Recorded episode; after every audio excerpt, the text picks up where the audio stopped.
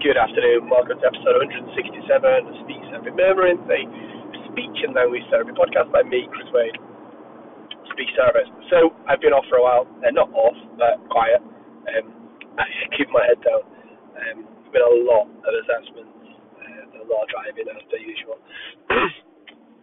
I kind of wanted to talk, kind of touch upon um, why I often advocate for kind of speech and language therapy provision itself to be put into education healthcare plans or IDPs in Wales.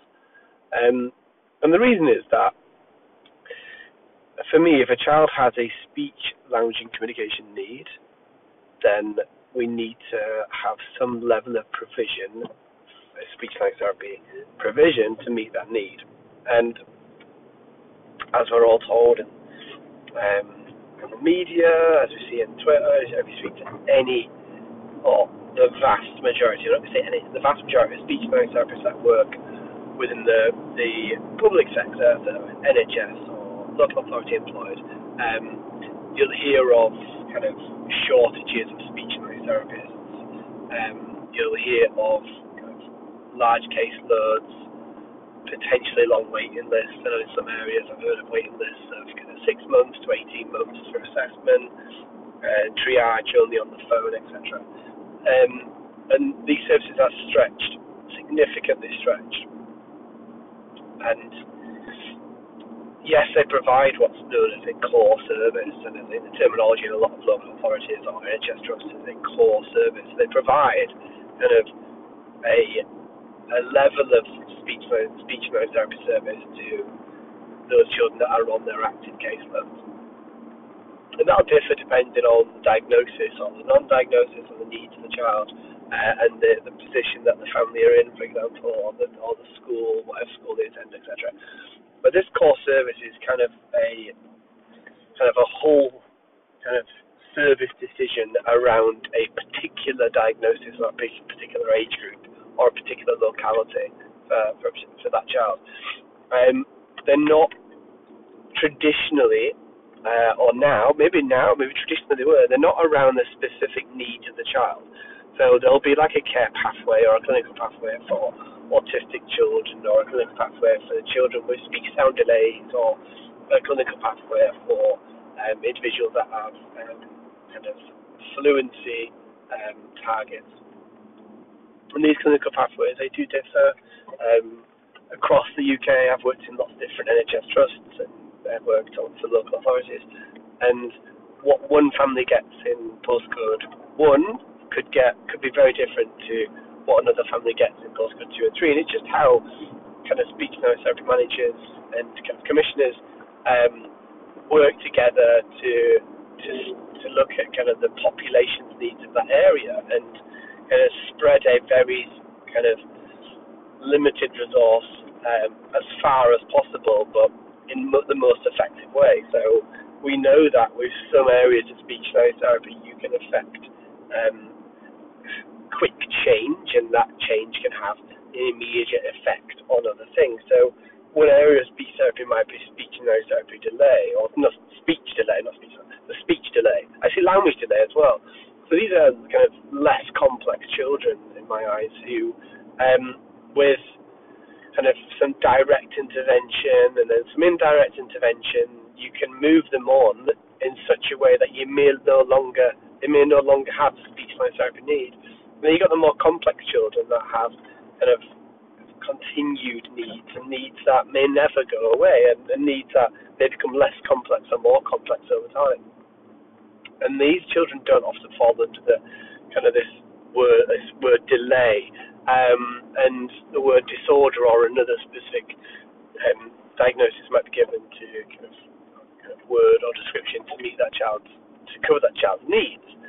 And I guess the issue here is we've got kind of local funds, how those funds are used, how many therapists are able, are available in terms of what's a, um, a resource that's often stretched because it's the NHS and government hasn't done anything at all to help this um, in my opinion. Um, that's my thousand opinion. Um, compared to complex children, and the vast majority of children that I assess are complex in that they have more than one need. So they'll have a, a need in, with regards to occupational therapy or physiotherapy or um, educational psychology. So you've got the different areas of needs into cognition, sensory, motor, um, physical needs, but also communication and interaction need.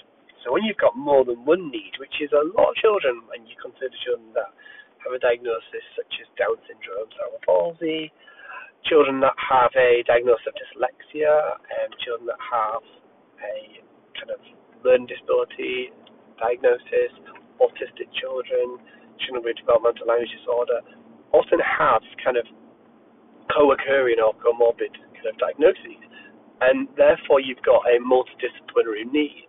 And when there's a multidisciplinary need, then they they're complex. And complex is very difficult in terms of a word because complex to one person is not that complex to another. Um, but I con- I'd consider these children with more than one profession involved. They're often described as complex, um, and obviously on a severity rate, severity scale um, of how complex they can be and how many professionals are involved and the, the severity of their needs. However, with these children, you've got speech and language therapy needs that might kind of come and go, so ebb and flow throughout their lives. Um, and when I see them, um, I have to consider, okay, what is currently provided by the core service? And with the core service, it's often there's often not that much of an intervention for complex children. So these are children that have maybe an autistic child um, with sensory needs, who is um, kind of based in a specialist provision or based in a mainstream provision, but doesn't get any kind of uh, quantified or specified speech noise therapy. For that child, I might assess them and kind of prescribe, in inverted commas, a level of provision which I know the core provision cannot provide. And the reason that I'll be recommending it is because one, I feel I feel strongly that there'll be a positive impact of that intervention, but two, I want a ring fence, and the key, the key thing here is I want a ring fence and the amount of speech and language therapy between one review and the next review. So between the, this annual review I'm writing my report for, or is contributing to, to the next annual review, and at which point my the recommendations are reviewed, and then the therapist might say, right, we need to increase, maintain, or decrease. And and this is why I'm often in hearing. So, yes, the NHS therapist may uh, may have this child on their caseload, but they are following the clinical pathway, the local clinical pathway, which differs across the UK um, for that particular diagnosis. Um, they can't really tailor it that well. Um, in that, when it's a core provision, so core provision on within within a, a, a speech and therapy team in the NHS, that core provision can usually, in my experience, be tailored to what the child's specific kind of provision needs are because it's core provision. It's what every child within a within a specific location or diagnosis or age group or um, should receive. And it's often quite minimal, but even if when it's not minimal, there's no guarantee at all that if that therapist is no longer in post, or if the uh, if the there's a relocation of resources um, or any any reason that the that the therapist no longer attends that location or has that level of specialism, there's no guarantee whatsoever, not ring fenced, that that child will receive any level of speech noise therapy because it's not guaranteed in a legal document. Because core provision isn't guaranteed in a legal document unless it's written into an education healthcare plan. Um, and often it isn't written into an education healthcare plan because it's not tailored enough. It's not its core provision. It's not tailored around this child's specific needs, um, and it's not specific provision. It's provision that's kind of standard provision for, for children that qualify for it. And this is why, a long way, long way around, this is why I advocate for quantified and specified levels of speech noise therapy provision that meet the speech language therapy or the communication interaction needs of children with education healthcare plans and IDPs. Wow, I, I need to find out what IDP stands for. Uh, honestly, I could just Google it. I'm, I'm absolutely rubbish. But I keep being asked by friends, what's IDP stand for? I, I, I still, individual development plan, individual, I don't know. I need to, I need to double check. Right, have a lovely evening. Um, I don't know what day it is. Tuesday today. Uh, I had today off yesterday. I no, I didn't. I suppose I had day off yesterday. Um, turns out I didn't have the day off. I woke up at a wedding, a Greek wedding from the night before, and then had work um, two hours later, which uh, thankfully I checked my diary for because it was two, an appeal assessment and then uh, an ADOS. So thankfully I didn't miss those appointments. Right. Uh, thank you for listening. Take care. Thanks. Bye. Good afternoon. Welcome to episode 167 of Speech Therapy Murmuring, a speech and language therapy podcast by me, Chris Wade. Speech therapist. So I've been off for a while. Uh, not off, but quiet. Um, I keep my head down. Um, been a lot of assessments, a lot of driving as per usual. I kind of wanted to talk, kind of touch upon um, why I often advocate for kind of speech and language therapy provision itself to be put into education healthcare plans or IDPs in Wales. Um, and the reason is that for me, if a child has a speech, language, and communication need, then we need to have some level of provision, speech language therapy provision to meet that need. And as we're all told, um, in the media, as we see in Twitter, as we speak to any or the vast majority, I'm not say any, the vast majority of speech language therapists that work within the the public sector, the NHS or local authority employed, um, you'll hear of kind of shortages of speech therapists.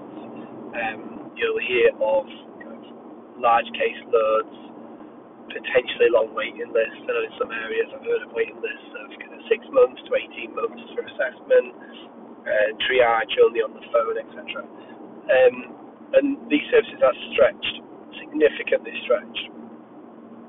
And yes, they provide what's known as a core service, and in the terminology in a lot of local authorities or NHS trusts is a core service. They provide kind of a a level of speech speech mode therapy service to those children that are on their active caseload. And that'll differ depending on the diagnosis or the non-diagnosis or the needs of the child uh, and the, the position that the family are in, for example, or the, or the school, whatever school they attend, etc. But this core service is kind of a kind of a whole kind of service decision around a particular diagnosis or a particular age group or a particular locality for, for, for that child.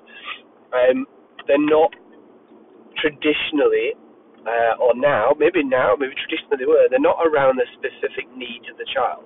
So there'll be like a care pathway or a clinical pathway for autistic children or a clinical pathway for children with speech sound delays or a clinical pathway for um, individuals that have um, kind of fluency um, targets. And these clinical pathways, they do differ um, across the UK. I've worked in lots of different NHS trusts and I've worked on for local authorities. And what one family gets in postcode one could get could be very different to what another family gets in postcode two and three. And it's just how kind of speech and therapy managers and kind of commissioners um, work together to to to look at kind of the population's needs of that area and kind of spread a very kind of limited resource um, as far as possible, but in mo- the most effective way. So we know that with some areas of speech therapy, you can affect um, quick change, and that change can have an immediate effect on other things. So one area of speech therapy might be speech and therapy delay, or not speech delay, not speech, the speech delay. I see language delay as well. So these are kind of less complex children in my eyes who, um, with kind of some direct intervention and then some indirect intervention, you can move them on in such a way that you may no longer they may no longer have speech language therapy need. Then you've got the more complex children that have kind of continued needs and needs that may never go away and, and needs that may become less complex or more complex over time.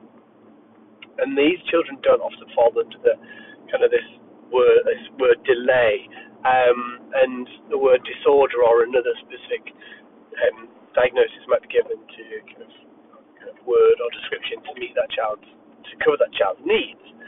And I guess the issue here is we've got kind of local funds, how those funds are used, how many therapists are are available in terms of what's a, um, a resource that's often stretched because it's the NHS and the government hasn't done anything at all to help this, um, in my opinion. Um, that's my thousand opinion. Um, compared to complex children, and the vast majority of children that I assess are complex in that they have more than one need. So they'll have a, a need in, with regards to occupational therapy or physiotherapy or um, educational psychology. So you've got the different areas of needs into cognition, sensory, motor, um, physical needs, but also communication and interaction need. So when you've got more than one need, which is a lot of children, and you consider children that have a diagnosis such as Down syndrome, cerebral palsy, children that have a diagnosis of dyslexia, and children that have a kind of learning disability diagnosis, autistic children, children with developmental language disorder, often have kind of co-occurring or comorbid kind of diagnoses, and therefore you've got a multidisciplinary need. And when there's a multidisciplinary need, then they they're complex. complex is very difficult in terms of a word because complex to one person is not that complex to another. Um, but I con- I'd consider these children with more than one profession involved. They're often described as complex, um, and obviously on a severity rate, severity scale um, of how complex they can be and how many professionals are involved and the, the severity of their needs. However, with these children, you've got speech and language therapy needs that might kind of come and go, so ebb and flow throughout their lives. Um, and when I see them, um, I have to consider, okay, what is currently provided by the core service? And with the core service, it's often there's often not that much of an intervention for complex children. So these are children that have maybe an autistic child um, with sensory needs, who is um, kind of based in a specialist provision or based in a mainstream provision, but doesn't get any kind of uh, quantified or specified speech noise therapy. For that child, I might assess them and kind of prescribe, in inverted commas, a level of provision which I know the core provision cannot provide. And the reason that I'll be recommending it is because one, I feel I feel strongly that there'll be a positive impact of that intervention, but two, I want a ring fence, and the key, the key thing here is I want a ring fence and the amount of speech and language therapy between one review and the next review. So between the, this annual review I'm writing my report for, or is contributing to, to the next annual review, and at which point my the recommendations are reviewed, and then the therapist might say, right, we need to increase, maintain, or decrease. And and this is why I'm often in hearing. So, yes, the NHS therapist may uh, may have this child on their caseload, but they are following the clinical pathway, the local clinical pathway, which differs across the UK um, for that particular diagnosis. Um, they can't really tailor it that well, um, in that when it's a core provision, so core provision on within within a, a, a speech and language therapy team in the NHS, that core provision can usually, in my experience, be tailored to what the child's specific kind of provision needs are, because it's core provision. It's what every child within a within a specific location or diagnosis or age group or school um, should receive. And it's often quite minimal, but even if when it's not minimal, there's no guarantee at all that if that therapist is no longer in post, or if the uh, if the there's a, relocation of resources um, or any any reason that the that the therapist no longer attends that location or has that level of specialism, there's no guarantee whatsoever, not ring fenced, that that child will receive any level of speech and therapy because it's not guaranteed in a legal document. Because core provision isn't guaranteed in a legal document unless it's written into an education healthcare plan. Um, and often it isn't written into an education healthcare plan because it's not tailored enough. It's not its core provision. It's not tailored around this child's specific needs, um, and it's not specific provision. It's provision that's kind of standard provision for, for children that qualify for it. And this is why, a long way, long way around, this is why I advocate for quantified and specified levels of speech noise therapy provision that meet the need, speech noise therapy or the communication interaction needs of children with education healthcare plans and IDPs. Wow, I, I need to find out what IDP stands for. Uh, honestly, I could just Google it. I'm, I'm absolutely rubbish. But I keep being asked by friends, what's IDP stand for? I, I, I still, individual development plan, individual, I don't know. I need to, I need to double check. Right, have a lovely evening. Um, I don't know what day it is. Tuesday today. Uh, I had today off yesterday. I no, didn't. I suppose I had day off yesterday. Um, turns out I didn't have the day off. I woke up at a wedding, a Greek wedding from the night before, and then had work um, two hours later which uh, thankfully I checked my diary for because it was two an appeal assessment and then uh, an ADOS. So thankfully I didn't miss those appointments. Right. Uh, thank you for listening. Take care. Thanks. Bye.